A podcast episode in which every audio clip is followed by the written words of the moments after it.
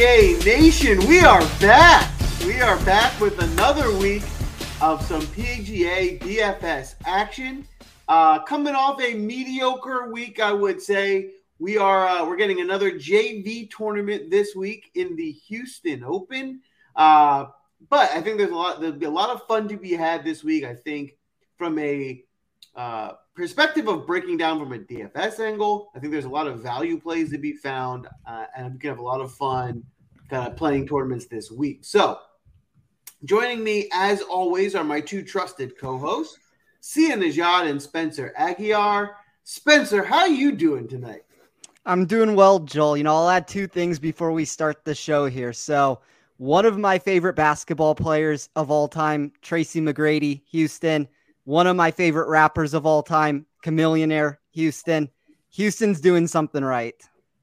Interesting. I wow. like it. I like it. Sia. How about you? How you doing? Tracy McGrady bomb to start out the show. That is listen, the days of Tracy McGrady and Vince Carter on the same team. I mean, can can we all just after this show, and I'm talking about the people that are listening as well, can you just go to YouTube and we'll just skip over Tracy McGrady real quick, although he was mega talented. Can you just like watch two minutes of Vince Carter on YouTube? It'll probably be dunking, but regardless of what it is, you'll be like, especially if you're younger, like if you're like in your like high 20s or mid 30s, you're gonna be like, oh my gosh, I didn't know this existed back then. I didn't know there was somebody like this back then. He really is unbelievable. But anyway, uh, thanks for the T Mac bomb. That was that was pretty cool. I I like to cross reference sports, just like just like weave it in. Like I was going to start the show by being like, listen. I'm really mad at Kadarius Toney because for two weeks out of the last like four weeks, he has cost me like thousands and thousands of dollars. This last week it was more Daniel Jones, but three or four weeks ago it was because he punched somebody in the helmet with his helmet on and got him out of the game. And I needed like a couple more points for him for a single entry takedown. So anyway, I think we're here for golf, but I, I, I like uh, talking about the other stuff too. I love it. It's a golf podcast. Within two minutes, we mentioned Tracy McGrady, and somehow that got us to Vince Carter highlights on a golf podcast in two within two minutes. So listen, yes, and then we went to Kadarius Toney, what, what's next? You never know what you're getting out of us, right? well, I tell you what's next. What's next is going to be winners and how you make money. That's what's next because that's what we do on a consistent basis on this show, and that's what we're going to do this week. Uh, and it's the Houston Open, so I'm super excited. I think from a handicapping standpoint, you know, there are some things we can look at. Uh, I think there's some advanced metric, maybe driving accuracy. Of course, always going to be approach shots. Uh, I think putting could be at a bit of a premium this week. It is a more challenging course. So for me, like I'll be looking at guys who are strong at bogey avoidance, making sure we can find our cut makers. Um, but let's find out from the team. Sia, is there anything in particular you're looking for this week on the course? Yeah. So, uh, other than what you said and what Spencer's about to say, I'll just be super generic um, before we get into Spencer's model. I mean, you, this is a longer course. I mean, especially the some of the par threes are like most of the par threes, if not all of them, I think are over 200 yards. The par fives are long. The par fours are generally between 450 and 500, or at least there's a lot of them between that range. So I'm looking for scoring on those types of holes. You know, obviously long iron play is going to come into play uh, in in holes with holes like that. Off the tee game is certainly going to be important. A little bit more important to me than it is like your average PGA tournament approach is always in play. And to your point, Joel, Bermuda putting um, particularly on sort of faster greens. And then I think difficult scoring conditions is in play here too. Like you said, this isn't a birdie fest. We might be dealing with the wind and just other conditions, just difficult scoring conditions. I think the rough is pretty penal out here. Um, just for reference, there, there's only been one tournament on this track before. It was last year, the Houston Open. Prior to that, all the data prior to that applies to a different course, not this one at Memorial. So um, that's pretty much what I'm looking at. But then, of course, I'm curious to hear what Spencer has to say. As as am I. Uh, I think actually more than most weeks, I actually find this course to be a lot more going on than we, we, we usually see in terms of things we can break down. So I'm, I'm really looking forward to hearing the best in the business. Spencer, please break it down for us. Yeah, Sia just said it will be the second time we've seen this tournament take place at Memorial Park in recent memory. It was hosted here last season, but hadn't been inside of the PGA Tour rotation since 1963 before that. It's actually one of the few municipal golf courses that is used on tour. It costs around $30 for adults and $10 if you are under 18, which typically lends itself to a thought process that the venue is easy. But we didn't get that last year with a winning score of 13 under from Carlos Ortiz.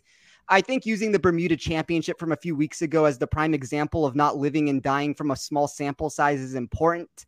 Uh, but there are some metrics that appear like they should roll over here again we get three par fives and this heavy yardage total of over 7,400 yards for a par 70 layout. But I wouldn't call this venue uh, anything other than total driving. I mean, I think distance is going to help people here, but it's not the only thing. You have these large specimen oak trees that are positioned to cause issues if you're wayward off the tee.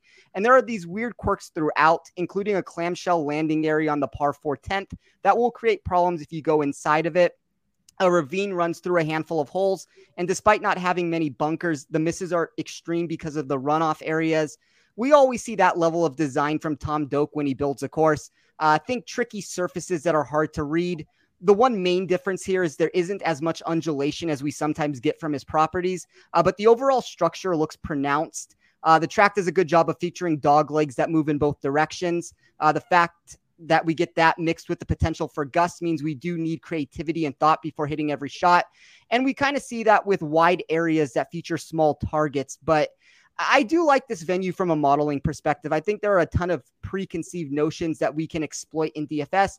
And I built the model to try and accomplish that. So I weighted uh, seven stats. I started with total driving for 20%. Uh, that's a 57.5 versus 42.5% split of distance over accuracy. As I said, dog legs go in both directions, which means while distance will help, uh, the specimen oak and small landing areas put accuracy into the mix. 10% on courses over 7,400 yards. Uh, that should artificially add in some measurable totals like distance, long iron proximity, and just an overall ability to handle a longer property weighted par three, seven and a half percent. I felt compelled to weigh that category because there are five, but I didn't want to get overly caught up. These range all over the map in distance, and I tried to accurately assess that narrative by having each stand solo within my weighted category that I did. Uh, three are over 200 plus yards, so I did include a reasonable mix of long iron proximity. 17.5% on par five birdie or better. 61.5% of Ortiz's winning total came there last year nearly 73% of Hideki's second place score, 66.6% of Gooch's fourth place output. The only outlier was Dustin, who wins the tournament if he's better than 18%. Uh, that's the one concern I run into with certain golfers that don't score on par fives. It's going to be hard to compete with some of the uh, par fours being primarily bogey avoidance setups. Uh, that leads me into 15% that I attached onto my weighted par four, which looked primarily at the longer holes. There are birdie holes at 5, 13, and 17, but I prefer trying to find how players perform at par 4 stretching over 500 yards. Five of the seven most challenging holes come between 490 to 529, and I added in some bogey avoidance and long iron proximity to complete that category. Uh, 15% around the green plus GIR. It's a one year data total, so I would take it with a grain of salt. But 28.3% of the scoring dispersion came around the greens last year. That's 14.3% higher than tour average. And then I wrapped it up with 15% on weighted proximity. Uh, that incorporates the full statistical breakdown of what we got last year. That's going to be a heavy mix of long iron play. Some of the weighted part total categories include a deeper dive into specific ranges too. So I think I marginally de emphasized approach play, but added it in as a secondary metric elsewhere. Uh, so when I ran that model just really quickly, from an overall rank sense, I got a top five of Burns, Finau, Sungjae, Cameron Smith, and Joaquin Niemann. Uh, top five for upside yielded Finau, Burns, Koepka, Scheffler, and Sungjae. And uh, we will get into some of these players a little bit more as we get throughout the show. But some of my most notable outliers uh, that I found value on were Luke List, Chad Ramey, Sahith Theegala, Taylor Moore, Mito Pereira, and Charley Hoffman. If I may, you are you, you are sort of the the the Sahith pioneer, in, in, at least in my eyes, in terms of this. it was a long time ago that on your Be the Number pod, you were you and your guest on that show were talking about Sahith Theegala. But more importantly, I have something to say, um, maybe to Sahith Theegala later on in the show.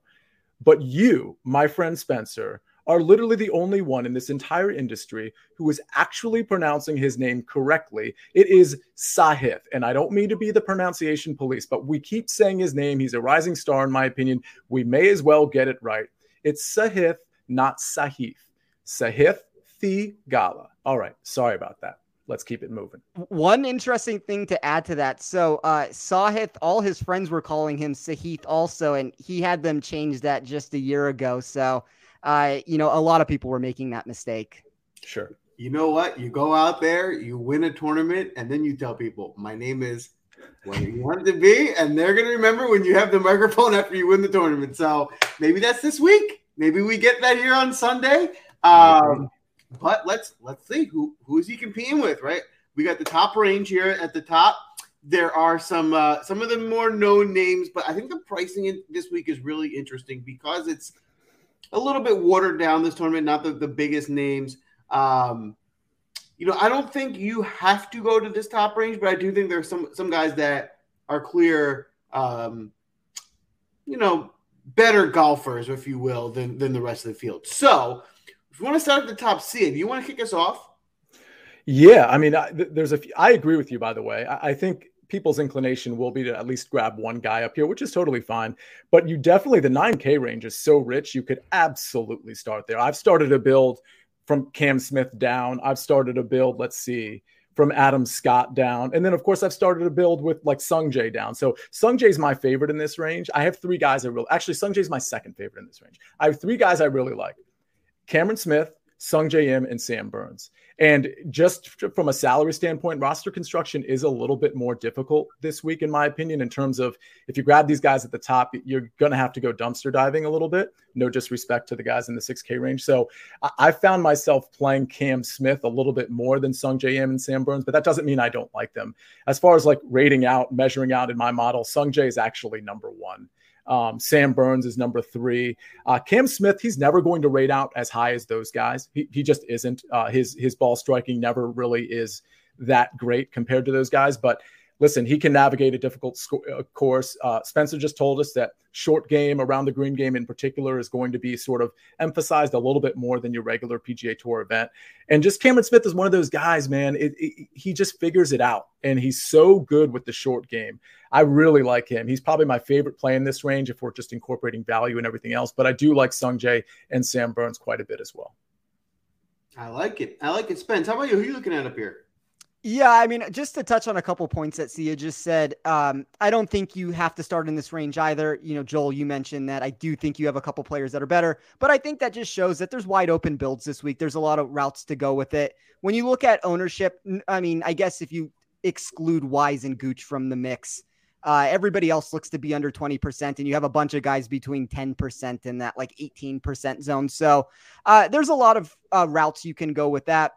As far as Cameron Smith goes, probably has the best upside to win this tournament, in my opinion. And and I agree with Sia. He usually doesn't grade out well, but uh, he's top five in all iterations of how I ran my model. So that's something when Cameron Smith has that going for him. I've noticed that a lot of times uh, it works out well in that sense with it because he's not a guy that you're going to see popping in models. So when he is, I'm always going to look a little bit deeper into that. It's why at the Masters, I usually like him at some of these courses with around the green game. That's what we're going to get here. But uh, I'll run through all these people very quickly. Um, Sam Burns graded number one for me for safety and and also overall in my model. Uh, he was second for upside. We've seen Bermuda be his best putting surface per round by nearly 0.36 shots over POA and Bent. And he's averaging 6.84 strokes tee to green over his last seven starts if we remove the Tour Championship. I think it makes a lot of sense for why he's the highest priced player on the board. I don't have any problem with him. Uh, Scheffler's probably technically a little overpriced on the surface. I was hoping we would get him at less than 10%. That doesn't seem to be the case right now. If he's going to be 13 to 15%, there's just other routes I would go with it. Uh, like Scheffler, think he has upside. Wouldn't be shocked if he competes for the tournament. He a lot of times can roll over his success with it, but um, you know, at 15%, I, I, would rather go up to Burns if we're looking at about a 3% difference there. Uh, my model has Sungjae Im correctly priced. The only concern that I have with him is he's lost with his irons in three of his last four starts. He's had to average 4.56 around the green over his last three to make up for that. Uh, these aren't surfaces that you want to miss, but I'm not going to talk anybody out of playing Sung Jae. I mean, he's third in my model for a reason with that. Uh, Finau was number one ranked player from a statistical perspective. Uh, he looks to be the lowest owned of the group. Really like him um, in that same Cam Smith range. Those are probably my two favorite, along with Burns. Uh, when we look at Matthew Wolff in head to head matchups, just to throw it out there, he's plus 130 versus Hatton, plus 110 versus Wise, plus 123 versus Koepka, and plus 125 versus both Niemann and Scott. To me, that signifies a golfer that's overpriced. Uh, I would just rather go different routes. Uh, I won't touch on Cameron Smith anymore. Sia did a good job with that. I like him. And then Hatton was marginally intriguing to me because of his ownership. Uh, he's down in the range of Finau this week, but it would have to be GPP only if I was going to consider him. I love it. I love it. For me, I think we I have a lot of alignment with you guys, which is good. I think we're seeing a lot of things similarly. For me, though, uh, I'm, with you, Spencer. I think Tony Finau wins this tournament. I think he's the best play. I think. Listen, I know it's almost like you can look at me like I'm crazy to think you think Tony Finau is going to win a tournament. The guy mm-hmm. never wins. He's like you know perennially second place guy. So fine, but I do think he's going to be up there. I think this is a really good spot for him. Um, and it's one of those tournaments where I actually think he's he's a much better golfer than a lot of these guys. Where you know he might normally be priced similar to these guys, but that's like in the mid 8K range. And I think here in this field, you know, he's a he's the only guy that I would really consider an all star golfer, maybe Scheffler, but you know, none of these other guys are really being considered for a Ryder Cup team or anything like that. So from that perspective, I really love Finau this week myself. And because of that, because I love Finau so much, it is really difficult to afford multiple guys in this top range. So it's kind of forcing me to really hone in on just him. Um, you know, my first instinct when I saw Sam Burns as the highest priced golfer was like, ooh, Sam Burns. But then the more I thought about it, fully justified. I mean, the way he's playing this year, he's playing like the best golfer. Um, the combination though of his price and ownership, which is looking like 20%, it's just I just think we I can do better from a DFS perspective. So I'm not going to take that swing, but you know I do think Sam Burns can easily compete this week. Um, and, and I agree with both of you guys on Cameron Smith. Like he's again not a guy that pops in models. My only other concern with Cameron Smith is he's the type of guy that I really like in a major when he's in the 7K range and like he's almost getting overlooked. When he's coming in as a favorite, those aren't the spots I like to target him as much. And then lastly, Tyrell Hatton. Um, I guess if we're we're using the name police, it's Terrell Hatton. Um, and, and, and, I like him this week. Listen, he's he's at the lower end of this range, so you can squeeze him in if you need to. And his ownership also looks pretty low, which to me, you know, he's probably my, my second or third favorite player in this range. So to get him also at the lower point with the ownership, I think is a is a really good deal. So for me, is really um, prioritizing Finau and Hatton. Just to add to that really fast, sorry. Um, and, and that's what kind of my model shows is what you just explained there. Like Burns is the safest play according to my model. Finau has the most upside when you look at it. Yeah. Exactly. Yeah. And if I may, you know, if, if we're going to go, let's just go good chalk, bad chalk real quick on Sam Burns. And I'm talking GPP only, not cash, GPP only. Uh, I'll start. I, I kind of think it's bad chalk considering everything from a GPP standpoint. What about you, Spencer? I'll say good chalk. Joel? Yeah, from a GPP standpoint, I'm going to go with bad as well. And real quick, um, so this uh, Charlie Charlie said Spencer, hold on right before you did the uh, the modeling, and then he said, "Okay, I'm good now. I have my popcorn." Isaiah's in here. He wrote our initial picks article. I think that's a free article, so you can go to windailysports.com and check that out. It's a really good write up. He's he showcased a lot of players there, and then of course, ode to last week when we had PGA tout uh, on the show. Anyone order fries without salt this week? So if you don't get that reference, you're not watching enough of this show. love it, love it. Let's let's keep this train moving. We got to go into the 9K range. You know, I, I find this 9K range interesting because of the prices, right? We've seen some of these guys fluctuate from minimums like low 7K up to the 9K range in a matter of week a week or two. So I know these tournaments are different, but we haven't had a major with everybody playing. So, you know, even still, there hasn't been that load of a field. So I just find, you know, it looks like the, the people who work at DraftKings are kind of scrambling. How do we price these guys? You know, it, it's hard. And, and, that's why DFS is, hard. That's why we, we make this show and we kind of find some edges. So to start off with the 9K range, Spencer, you want to kick us off? Yeah, I, I know we've been pretty big proponents of no Brooks Koepka and non majors over the past few months, but I am willing to come off of that stance this week at his tag of 9,900. Now, I want to preface that by saying this would be GPP only. Uh, this is a large field type tournament. I don't think you need to force him into single entries or anything like that. But uh, he is the biggest increase in my model when trying to find equity uh, from where he's priced. you know, I don't like the narrative that Koepka is playable because he helped to design this track with Doak. I think that's very lazy handicapping. Uh, but there is something to be said when he's showing as one of the better upside plays without that even being correlated into my model. Uh, the ownership looks to be on the rise. I wouldn't necessarily be re- rushing to play him in certain builds, but I think there's a, a fine spot. Like if Koepka wins this tournament, I don't think anybody's going to be shocked with it. And I think it's a good course fit for him. Um, Adam Scott at 9,600, I have no issues with him. Uh, the one I want to talk about, I guess, would be Joaquin Niemann at 9,500. And the reason why I bring him up is I don't really see that big of a difference between him, Gooch, and Wise. But you get this ownership where, you know, Gooch and Wise are approaching 20%. Niemann's looking to be sub 10% right now. So if you're going to give me half the ownership on a player that I think is just equal in my model with it, uh, I'm always going to take half the ownership when it's presented to me. Spencer, let me ask you something there because the one thing that Niemann might be inferior to those two guys you mentioned, Wise and Gooch, is that around the green game, which I know has a slightly like a bigger emphasis. Is that something that you're just willing to forgive this week and he still rates out pretty well in your model? One of the things I like about Niemann, and I think it's a reason why he might be able to turn it around, uh, he's gained with his irons in 19 of his last 23 starts, I believe. You know, these are very penal misses if you miss. And I'm going to go in with the anticipation that he's going to be able to hit his irons well. Now, if he's missing greens, yes, you're going to run into problems. But I think anybody who's missing greens is going to run into some sort of problems here. I mean, these are very difficult around the green surfaces.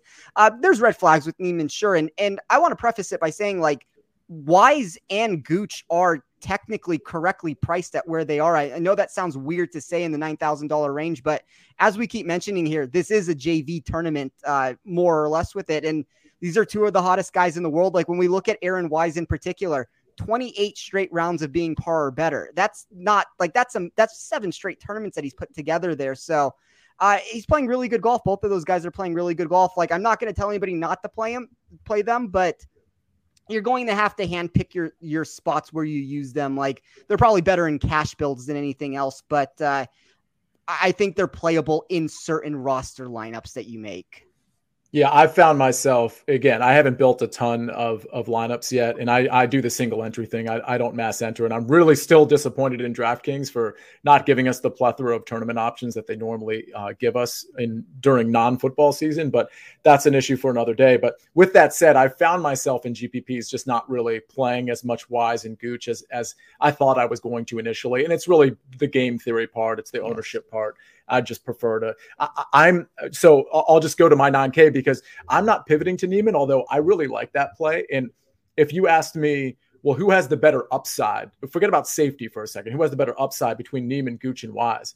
You'd be hard pressed not to say Niemann there, in my opinion. So, you know, that's take that for what it's worth. Uh, Adam Scott is going to be my pivot, though. And keep in mind, Carlos Ortiz just withdrew from this tournament. So that ownership that he was going to garner is probably going to filter up into this 9K range, probably to Gooch, to Wise. Some of that will go to Brooks Koepka, some of it will go to Niemann. I don't think Adam Scott's going to get a lot of that overflow. So, Adam Scott's one of my favorite guys. I mean, He's got to keep it in the fairway. Off the tee has been an issue for him, but he's starting to get a, like his game is starting to round into form. And if you just look at his metrics over the last 36 rounds, sixth on approach, eighth with putting, uh, tee to green 24th, birdie or better gain ninth, uh, first in par fours 450 to 500, DK points, which people tend to not look at, fourth.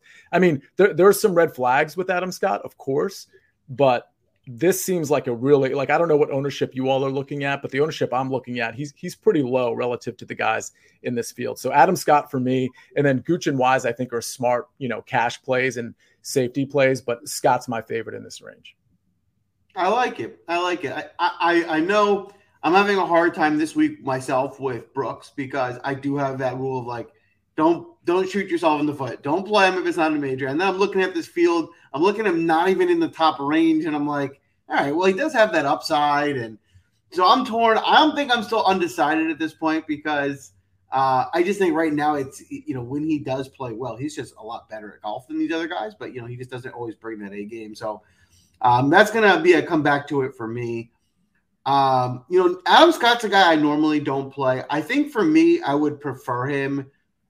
I like him better in my mind in cash builds because I know that he can he competes right and like you know I just don't love him as top ten upside, which is hard for tournaments. But see, I think he makes some really good points in that you know, this is a pretty watered down field. His ownership is pretty low. So there is certainly some leverage to be found there. Um, I think Joaquin Niemann, you know, if Joaquin Niemann was 7,700, I would be locking him in. You know, that would be it for sure. Now that he's priced up, it's not as attractive.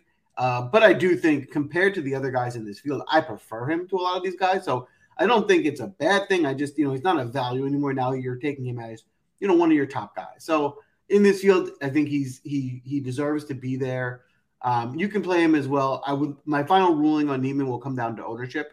What I'm seeing now is around 10%. If it stays there, then yeah, I'm gonna I'm, I'm gonna go there. If that goes up, then uh, I will pivot. I definitely like him a lot more at 10% than I would Gooch or Wise at 20. Mainly an ownership thing. I do think Niemann's a better overall golfer, and to get the, the ownership leverage on the field there would be nice.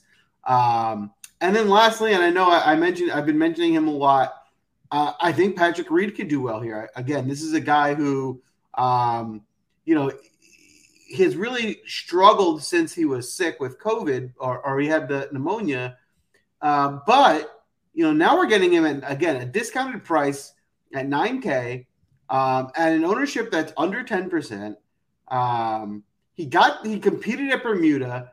I do think that he's going to turn a corner. It's going to be soon, and, and you always want to be early in DFS. I think this is a good spot for him. Yeah, one of the things with Reed, I mean, like if we're just looking at ownership, uh, he looks to be think he is the lowest in my model of anybody we've talked about so far from an ownership perspective. So that's always intriguing with Reed. We know he can win a tournament. And he plays long, hard course as well. He's second in my model with that. So, uh, you know, it's always going to be hard to find Patrick Reed to pop in a model. He's one of the most difficult guys for me to get myself on for that reason because I am using my model so strongly every single week. But uh, I mean, I can understand the thought process at sub 10% for sure. And, and, you know, I'm the type of guy, right or wrong, I don't know, but I'm the type of guy that likes. I like to lean on legacy, right? I like to lean on. You know, I know someone's playing really well the last month, and their their price is rising because of their recent form. But at the end of the day, it averages out. That guy who's been playing really well for a month is who he is, and he's going to end up being who he is.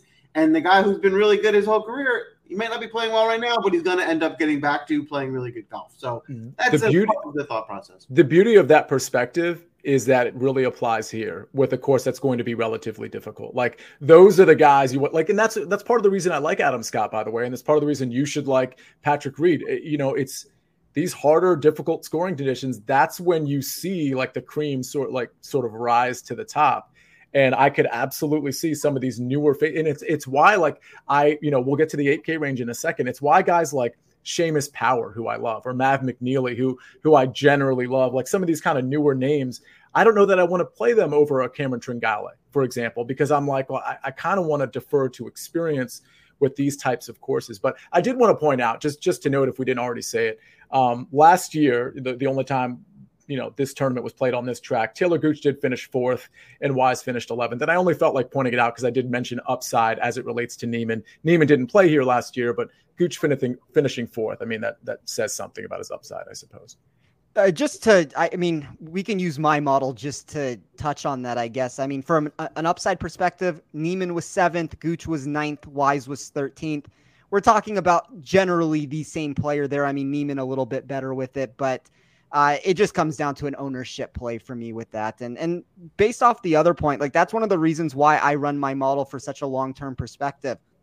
I don't want the recency bias that you get with guys that like once the sports books, once DraftKings, once all these users know that like, oh, this guy has 28 straight rounds done this. Well, then now you get a 9,000 something dollar priced Aaron Wise. I'm trying to find the guy that over course of time has been a better golfer and he might not be clicking at this moment, but I want to be ahead of the curve and get on him uh, if my model thinks he should be a good play there. So that's why I run things as long as I do. I think that makes sense. That totally makes sense.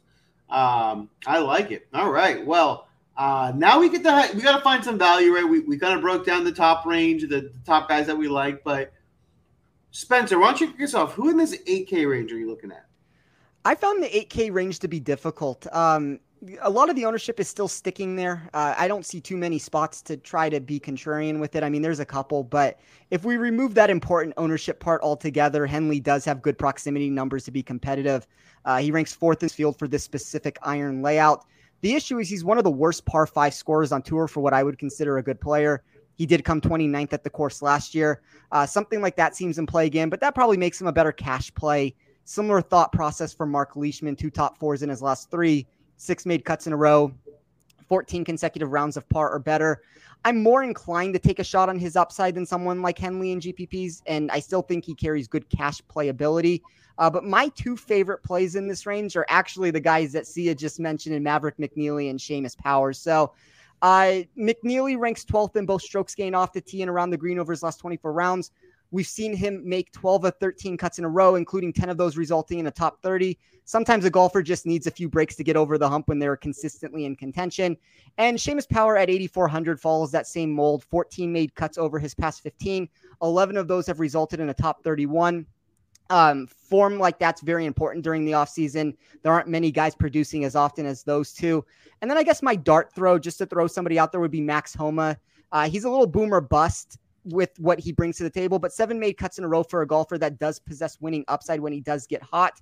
I typically prefer him on courses that are more challenging, like the one he draws in Texas. And he's proven to be a very solid win player throughout his career.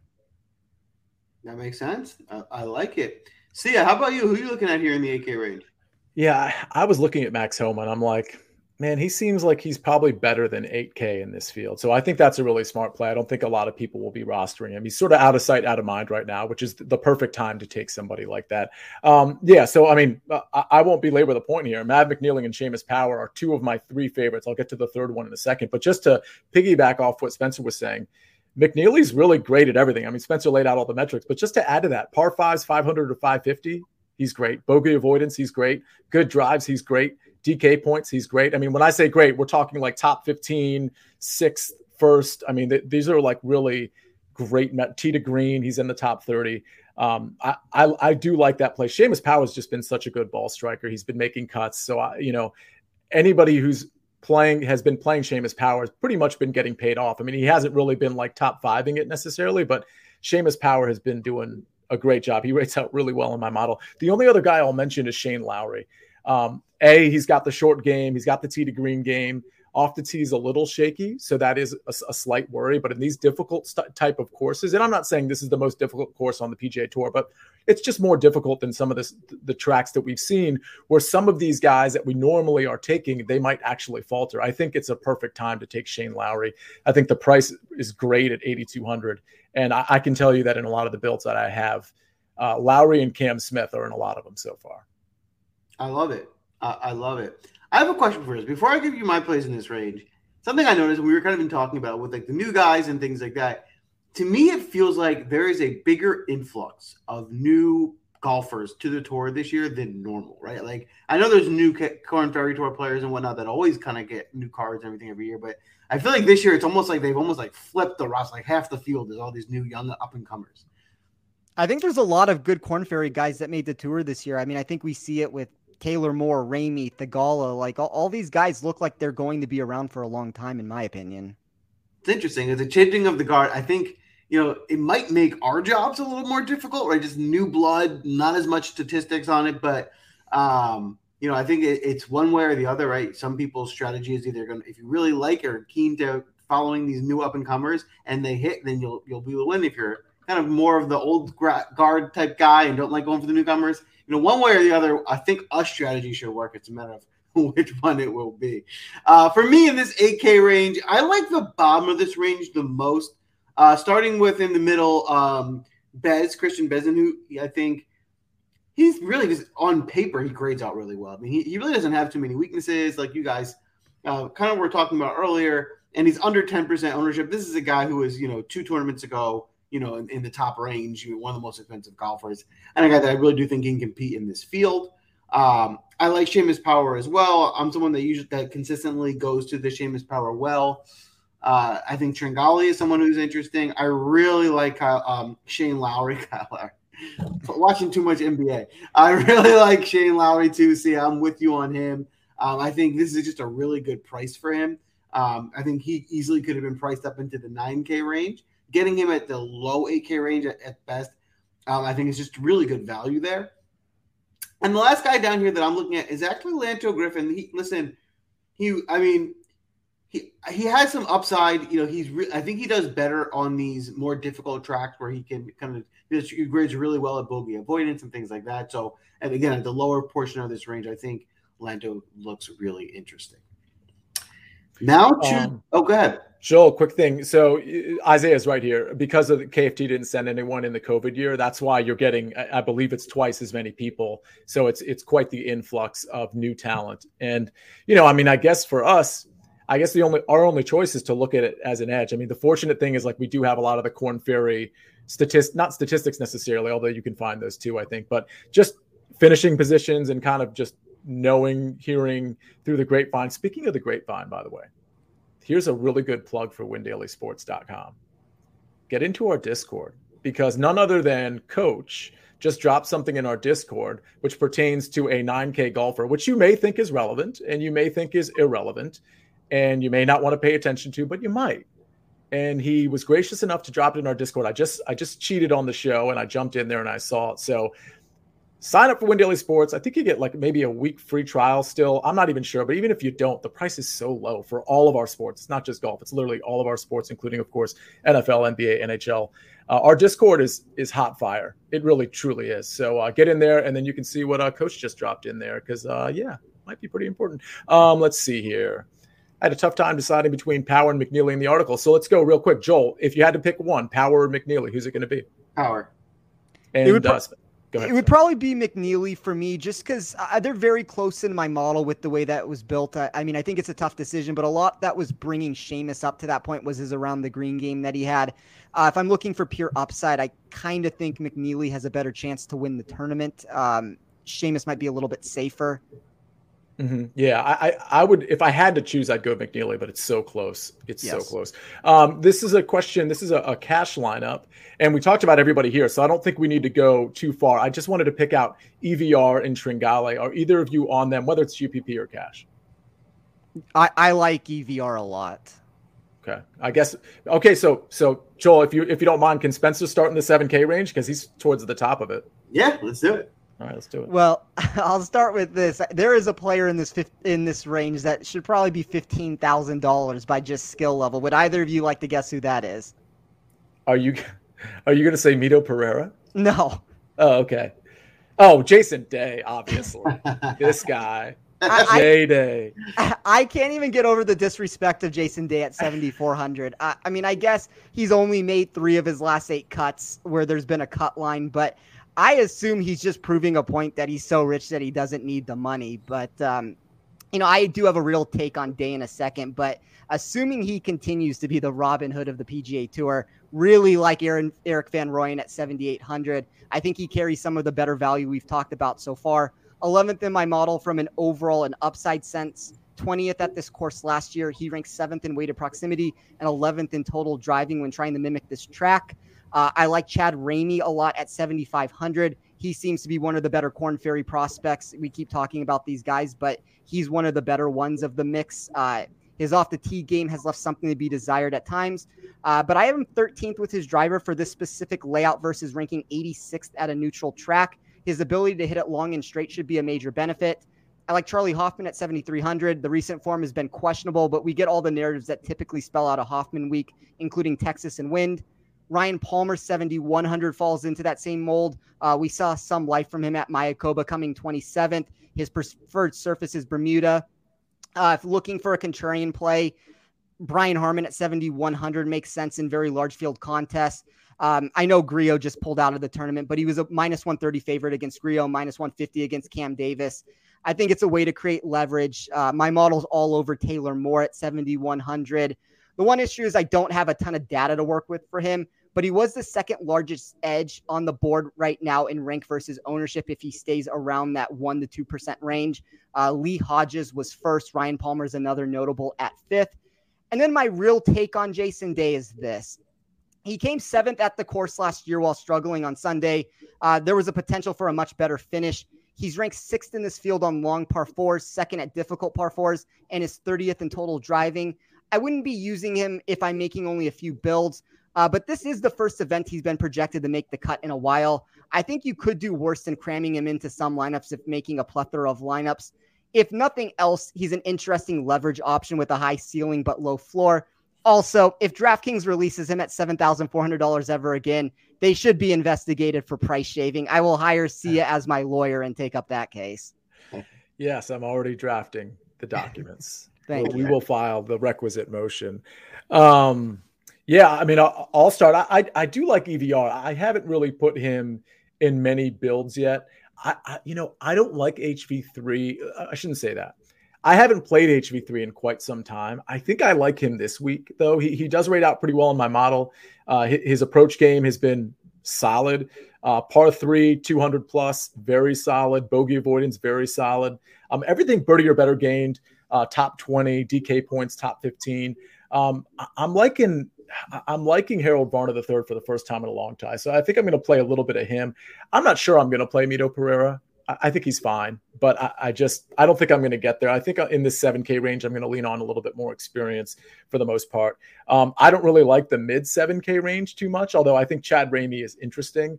I'll let Spencer just do the the Jason Day thing, and we'll see how that pans out. Um, I do like Ryan Palmer though. Uh, I think this is a really good time to take Ryan Palmer. So he's made two cuts in a row, which is kind of saying something for Ryan Palmer because the state of his game hasn't been very good. I think the cool thing about Palmer is that we don't have strokes gain data the last two tournaments to see really how he actually did it. He only finished like 40th and 27th or something, but still for a $7100 golfer we don't know. Maybe he maybe the ball striking was back with palmer and it's that unknown that sort of drives me to ryan palmer. Isaiah and i were talking about palmer uh, earlier. I think he might have included him in his article but he's also a good texas player obviously i think he's from texas so he's got a couple things going for him including that unknown factor so i do like him and i'll just throw in a couple other guys in that low 7k range. I'd love to get your opinion on on both of you on, on either of these guys. Joel Dahmen and henrik norlander. I've been leaning on norlander a little bit lately and he's been pretty good uh, but I, I, wonder if you guys think either of those guys are a good fit this week. Uh, my model likes norlander the best of the two. Um, I, I I don't have a problem with him. He shows as a value. Uh, Dahmen, I don't have much of an opinion on. He was a negative value for me. Gotcha. You know, I like Dahmen. I Dahmen's a guy that I think can pop. My, my I like. I probably would like Dahmen more in a showdown lineup than I would yeah. uh, in a four day, just because I think he's has a high probability of missing the cut. But I do think he also has a high. Like he's the type of guy that's like a first round leader back because he also has the ability to have like a low round. So mm-hmm. um, I like Dahmen. Don't love him. You know, probably would play more in showdown if they have those. If they have good showdown tournaments this week. I should add that Norlander did play here last year and missed the cut for whatever you think that's worth. Well, and that's, but you know, see, I don't, I don't put much into that because Norlander's playing much better now than, uh, you know, the only reason we're playing Norlander is because he's kind of on a hot streak. So, uh, mm-hmm. you know, if he wasn't on that then, then it's hard to compare the two. Good point. Yep. All right. Well, for me down here, um, I think there is some value to be found. I particularly like the lower part of this range. Um, I, am totally aligned. I think Ryan Palmer makes a lot of sense. Um, I actually like Brian Harman a lot here. I think Brian Harman. This is a spot Brian Harman could could pop at. You know, next to zero ownership. Um, I, I think this is a, a course where Chez Reavie could pop. You know, the interesting thing with Reavie is he's priced right around you know some of these new up and coming guys who are like you know the big time names. So I think he'll probably I don't know if it's good or bad. He'll probably not get a lot of ownership as people will be looking to go to Pendrith and to maybe more and guys like that. So, especially keeping his ownership low, I, I think Reavie could be interesting. Um, I, I've been playing a lot of Ian Poulter, and I think Ian Poulter is, is again another guy who's in really good form right now. Um, he's someone that can certainly get hot with the flat stick. So it's kind of like he can kind of compete in any tournament as long as he's not, you know, overly wild off the tee or anything like that. Um, and then other than that, you know, the at the top of the range, the two guys I like, I am 100% going back to the Mito well. Uh, we've seen Mito has not been like, you know, Mito has shown maybe he doesn't have a good tournament here or there, but he comes back, right? This isn't a guy that, at least so far, hasn't shown extended periods of of missing cuts and things like that. So, as of what I'm seeing now at this produced price and ownership, I love it. I have a feeling the ownership's going to come up as the week comes on because of his price tag. But if it doesn't, then I will be heavily invested in Mito.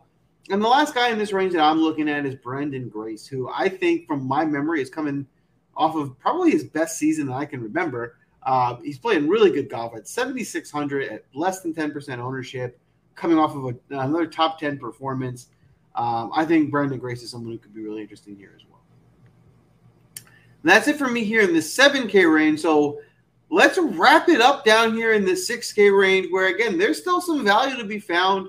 And, and the one thing I want people to keep in mind is also some of these guys, especially at the top of this 6K range, if you flip them with someone in the 8K range or the high 7 range, I don't even think they're, I wouldn't bet an eye. So I think it was just maybe some mispricings. It was just a difficult uh, tournament to price. So I think there's some definite value to be found.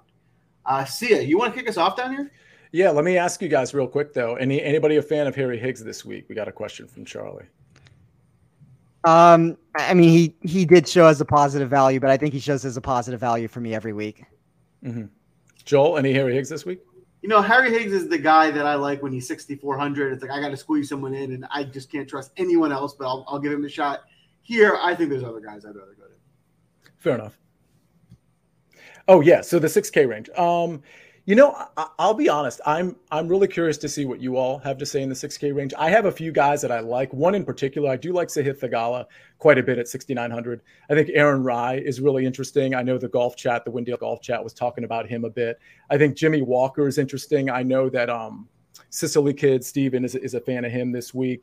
Uh, I kind of like Denny McCarthy. Uh, I think Dylan Frittelli's getting some buzz.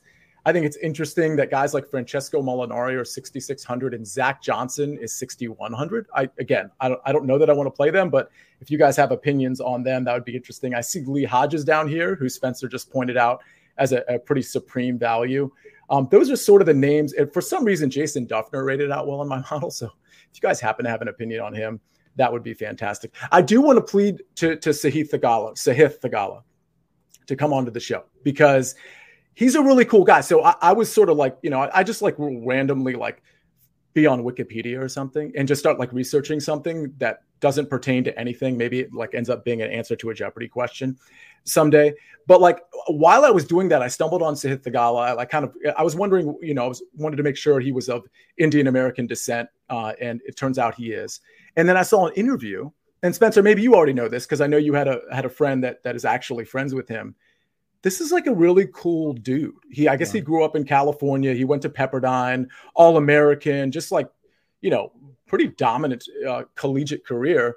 And when I heard him talk, I was like, oh man, this guy's like, he's just like kind of like a very chill, just like cool demeanor about him, not really stuffy at all, which sometimes you can find, not with the Harry Higgses of the world, but like with some golfers. So this is my plea to, to Sahith to actually come on to this show, to join me uh, Spencer and Joel. So a, a, couple reasons I want Sahith to consider to as to why he should come onto the show. Okay, first of all, he's a fan of Kobe Bryant, a huge fan.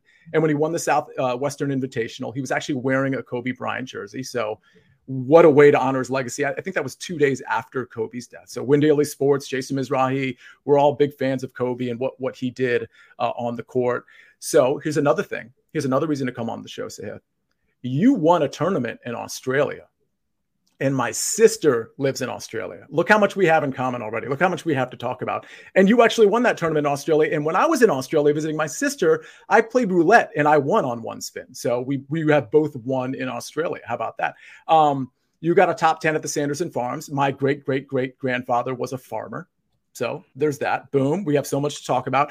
And oh, by the way, you're Indian American. My wife is Indian American. She's Bengali, which I know to most of you that means she's from Cincinnati. No, no, no. Bengali is actually a place in India. Uh, so I think Sahith would be pretty familiar with that. And uh, again, you're a super cool guy. So come on to the show. Come on to we don't even have to talk about golf, by the way. We can talk about Kobe. We can talk about whatever you want to talk about. Um, but you're just a cool dude, and you should come onto our show. So this is uh, my plea to him. And uh, our anyway. glasses match. So why wouldn't you want to join? We'd be like matching glasses twins. So right yeah, I'm sorry I left that out. That actually should have been the first thing I said, or at yeah. least before the winning in roulette thing. Clearly, yeah, clearly. So, uh, anyway, but that's my 6K range. Sorry. Basically, to wrap that up, Sahith I will be on the show next week, um, so everyone be prepared. He's obviously going to hear this and come on. So uh, that'll be really exciting. Uh, Spencer, who are you looking at down in the 6K range? Yeah, I noted last week that I thought the 6Ks provided pretty robust te- routes to be taken. Um, it was one of the reasons I was convinced stacking two of Hovland, Ancer, Scheffler, and Thomas was the best strategy to go. Uh, but I don't have as much optimism this week. I know we've talked about it a little bit, but it does get I don't want to say bad down here, but it does get questionable down here very fast. I think Luke List should be viewed as a high ceiling, low floor pick at 6,900. He missed the cut in 2020. Now, I hate the ownership. I talked about this on the Better Golf Pod with Andy Lack today. I think he brought up a good point that maybe he just makes more sense as a top 40 play and you can get your exposure to him that way. Uh, one of my favorite values is Sahith Theegala. Uh, his first place marks in bogey avoidance and scrambling should give him real upside to compete on the first page of the leaderboard if he brings his best stuff with him to Texas.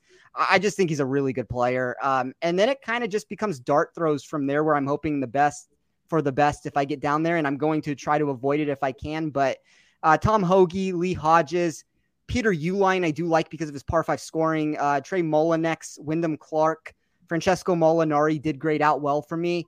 And the one I will talk about, I guess, a little bit more in depth is Paul Barjon at 6,000. Mm-hmm. Uh, my model has him correctly priced at 7,000. So the fact that we're getting him at the stone minimum of 6K is at least a salary saver if I'm really getting stuck down there and trying to make something happen. Um, can I just note that uh, on the first cut show that I do on Monday with uh, Rick Gehman and, and, Greg Ducharme, Rick literally spent like a good three minutes, almost a full 200 seconds on Paul Barjon. And I was like, what? Paul who? And anyway, so that is, uh, I mean, the fact that both of you, uh, and he mentioned the same thing, Spencer, about how if, if you just look at his, I, look at his metrics and his finishing positions alone, you would you would definitely have him what you were saying spencer like closer to that 7k range. So he was saying it almost seems like a misprice. Now that doesn't mean it's a guy that's like definitely going to make the cut and like kill it for your draftkings lineups but you always want to take advantage of, of a potential misprice if you see one. Yeah he is the biggest misprice i have in my model based off of that. And as you said it's not guaranteed he's going to make the cut but he's top 50 in all iterations of how I ran my model. And I mean, he just creeped into that total. And obviously, I mean, we're looking for top 65 in ties to make the cut from it. So, you know, I, I think at 6,000, he's just a better play than he should be in this range. I think you could have made him $6,900 and I would have been just about the same thing in my eyes. There was a time about five or six months ago where I think it was Vincent Whaley was like just cruising. And this isn't a Vincent Whaley situation. Vincent Whaley was like a little bit better than this, but he was just kind of cruising through tournaments in like top 35 every single tournament, four, five, six, seven in a row. And he was still like sitting in the 6,400 range. And then he'd go up to like 6,600 and he would just still make cuts and score DK points. So uh, again, that's not this situation, but these things do happen where some of these guys who are just un- are relatively, you know, unknown they just stay in the cellar for whatever reason until they really hit big and they top 20 and then it's like oh okay like we got to pay attention to this guy so um yeah we, we got to find those diamonds i mean that's part of the reason we're here totally totally i, I love those plays uh, especially yeah, like I think you can find some of these really nice value plays. Some guys that sprinkle into your lineups down here. For me, I'm going to try not to dip down too much uh, into the six year range. There are a handful of guys that I'm looking at. You know, starting at the top, um, I think Stewart Cink is, is really interesting. Um, he has definitely slowed from his hot streak early in the year, but not as that significantly in the 6K range. I think um, he's definitely a value at this price. Um, going down a little bit further, I, I, think Pat Perez is playable. Not someone that I really love, but in the 6K range, I think he's someone that I can roster. So what I really like a lot is Brian Stuard. I mean, he does, he grades out really well for me this week. Um, he does, you know, shows really well in a lot of these advanced metrics. Um, and at 6,700 with, you know, maybe two or 3% ownership, I think he's a really good value here. I'm also going to go back to my Stephan Jaeger. Well, you know, this is a guy I like. Um, you know, I know he missed the cut last week, but he's a for 20. It's almost like he's rotating weeks when he pops. So I guess this would be the week that he's supposed to pop. Again, not a lock, but I think this is a, a good value to take a shot on down here in the 6K range. And other than that, I'm going to try not to dive too much lower that in the 6K range. Um, to be honest with you guys, I am just learning about Barjon. Uh, I'm intrigued. So someone that I'm definitely going to have to dive deeper into when I'm building my lineups soon. I did want to point this guy out um, that Isaiah brought up because I'm, I'm actually a big fan of Jim Herman more on social media and on his Twitter than than in real life golf. But like you know, if you are going to dumpster dive, I think he's 6100 in this tournament if memory serves. Uh, Jim Herman has won this event before, and honestly, he's flashed even as soon as last year. Let's see, one, two, three, four. He made four cuts in a row at, at one point, maybe five. Uh, a couple top 30s in there. So uh, somebody to think about with you know not extreme upside, but some upside. I love it. I love it. I think anyone else, anyone we missed in the um, in the breakdown here. I mean, no, I I guess not really from my end. And there are guys down in the six thousand dollar range that I think are playable that we didn't talk about. Um, but I mean, as you said, Joel, like there's nobody I'm looking to. They're going to be sprinkles when I'm playing them. I'm trying to avoid the range for the most part. Can I ask you guys real quick about a guy who's 7,300, Charley Hoffman? Anybody want to consider him? I think he's also a Texas native, um, a guy that's classically a good ball striker, but has been a little erratic over the last five, six months. Anybody thinking about playing him? I, I love Charley Hoffman. I have an outright ticket on him. He's one of my favorite plays. Uh, when I ran my model from an upside perspective, uh, he was, I believe, the biggest outlier I had below $8,000 this week. Wow. Okay, maybe you said that earlier. My apologies if I missed it. That's awesome. Yeah. Yeah, for me, uh, I like Charley Hoffman. I don't love him, but I like him. I think the price is right, right? I think he's just yeah. he's someone that's underpriced. You can you can squeeze him into your lineup. He's a better golfer than the guys around him. So for that reason, I do like him. I don't love his form coming into this tournament, but uh, I think he's one of those pedigree guys where he's a better golfer than the price tag. Mm-hmm. All right. Well, that's a wrap for the DFS side. Let's move it over to the betting market. Uh, I know, Spencer, you got some outright. So tell us who you looking at in the outright market. Yeah, so I have three outright tickets. Uh, Brooks Koepka, 30 to 1. Joaquin Niemann, 30 to 1. Charley Hoffman, 110 to 1. And then I do like Theegala and Taylor Morris top 40s. Um, as always, you can listen to the Better Golf Pod to get all the plays there. But uh, I think there's a lot of good top 40 plays this week if you go searching around between DraftKings and FanDuel. I like yeah. it. I like it. and it. that that better golf pod you said was it was with Andy Lack this week, and it's already in my my Apple feed. So I, I think uh, I think uh, anybody can listen to it. How long was it? Because I know uh, you've been keeping them short. 58 minutes. If I bring Andy on, the, the two of us get into it a lot of times. And, you know, Andy's one of the best guys in this industry. I always enjoy mm-hmm. talking to him. So, uh, I mean, I'll warn everybody right now, there's probably 15 minutes of Jason Day talk in there. So you might either you know, turn it up or or mute it at that point and skip through it. But uh, a lot of good Jason Day discussion. Awesome. All right. Sia. Who about you? Who are you looking at in the outright market? I'm only going to give you four. Uh, one that I think is is pretty realistic, and so the odds are kind of short. I'll start with Cameron Smith at 28 to one. I, I like to flirt with odds that are a little higher, longer than that, but um, I do think Cameron Smith is the type of guy that can take down this tournament. So I think 28 to one is a good enough number for me to bet. Um, I considered Scott, Adam Scott at 40 to 1. So I'll just throw him in there as well. Adam Scott at 41. I haven't bet that yet. Um, Harold Varner the third at 50 to 1. Mito Pereira at 80 to 1. I don't think I'm going to be playing a lot of him in DFS, but I'll throw an outright in there in case I'm wrong. You know, obviously top 20 would be in play there too. And then my long shot is Ryan Palmer at 130 to 1. I love it. I love it. For me, in the outright market, I'm pretty light this week. Um, you know, I think this is a tournament where you want to, if you're going to go for the outright, you want to take a shot. I, am totally aligned. I, I, have a ticket on Ryan Palmer as well um, at 130 to 1. I think it's a really good number. I think Stewart Cink also at 130 to 1 is something that could be interesting to look at. And you know what? You know, the theme of the show, Sahith Theegala, 150 to 1. I think it's just a great number. I do like his upside. So, um, you know, I, I would I would punch a ticket on him. Just you know, for me, I think this is a tournament where because it's so JV, I think there's extra value on the guys that are down low because you know they don't have to beat some of these big dogs that are head and shoulders better than everyone else. So you, you there's a higher likelihood that someone hits on some of these one of these long numbers.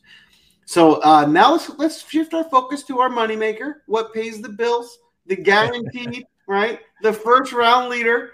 Um, Spencer, do you want to kick us off? Who are you looking at as, as a first round leader play? Yeah, so I have five this week. Uh, Jason Kokrak, 50 to 1. Uh, thought behind Kokrak is I'm just hoping he can regain his form. I don't know if I trust him to do it for four rounds, but I think he can get hot for one round. Charley Hoffman, 65 to 1. Erik van Rooyen, 65 to 1. Sahith Theegala, 100 to 1. And Luke List, 100 to 1. I love it. I love it. Now, for me, um, I, there's a few plays here. Again, we're, we're, swinging for the fences on these first round leaders. I think Dylan Frittelli at 130 to one is a, is a good number. Uh, Hank Lebioda at 140 to one, I also like.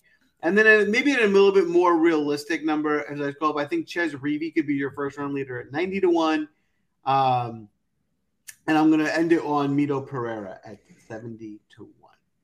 Hmm. I like that. That's a good number on Mito. The number on Mito is really long, both in the outright and first round leader market. It's it's weird. It's interesting to me. Isn't it interesting too? I mean, like it was just a couple weeks ago. Mito was 30% owned in these tournaments, and now he's like, I don't know if he's gonna stay around 10%, but it's kind of weird to see him in the seven thousands and at 10%. Like it something's awkward there.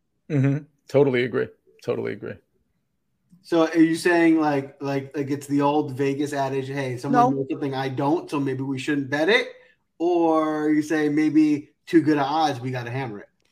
I don't know. I mean, if you're on it and you guys like it, uh, I, I will uh, go with your guys' route on it. I, I, don't necessarily have an opinion. I mean, my only concern with Mito would be I do think that the last couple tournaments he's gone in the wrong direction, but uh, from a statistical perspective, like I don't know what you couldn't like about him. I guess maybe the way he's played long courses in his career would be the one negative, but uh, 10th for me overall, like he's just good value at 7,000, uh, whatever he is, 7,700 or whatever. So I agree. And what's, get, what's hard for me to get away from him is he's not only good value, but he's like, if he was 7,700 and 30% owned, then I think, okay, I don't know. But like, also not really high ownership. It's like, all right, well, we get a guy who we know has top 10 upside who we can fit into with anyone else we want because he's medium priced and it's not going to be chalky. Like, yeah, that's someone that, that I want to take a chance on. So yeah. I love him for that reason for sure. But let's let's keep a look. I just have a feeling that ownership's going to really come up before. I would agree with that.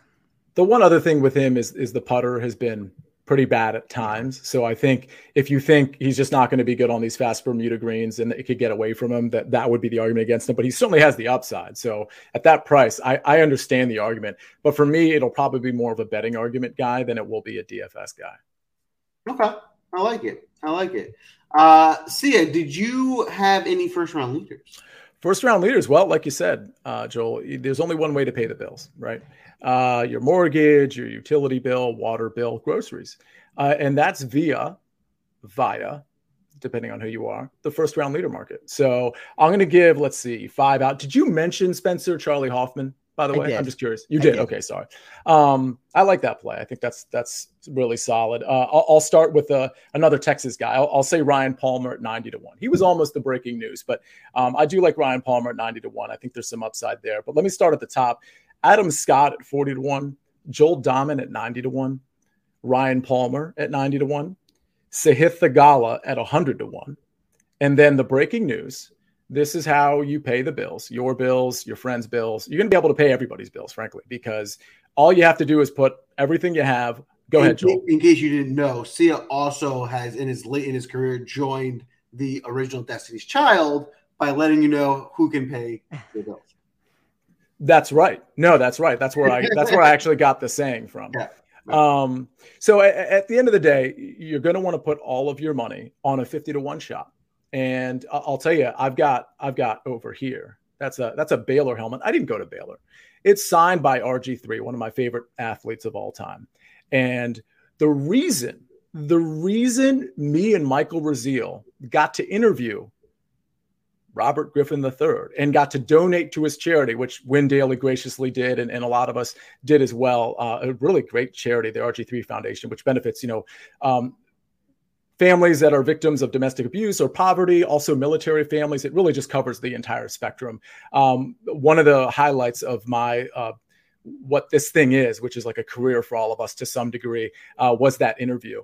And with that said, the reason we even got there was because we were talking about HV3 so much that we just ended up making a game out of it and we started like saying things in threes and then RG3 and then we got to interview him. So the point is, your first round leader and the person you should be putting all of your money on, literally everything, empty the bank accounts, everything you have, like anything you have on credit, make sure you put it on the 50 to 1 shot, who is going to be your first round leader at the Houston Open. His name is Harold Varner III. HV3, your first round leader. You're welcome, America. I love it. I love it. Uh, well, that's it for me. I mean, I fully plan on emptying my entire bank account and taking out a second mortgage just to make sure I don't miss any of those because when that hits on Sunday, tell you what I am going to be doing. I'm going to be taking a big vacation. I'm going to be buying myself a mansion, probably a cruise. Uh, That's funny because he doesn't realize he's on mute. He's gonna have to buy himself a new mic too. And and it and I I, I, I wish because it looked like he said something really funny there. Yeah. And and we'll just like we'll never know. Maybe he can tell us later.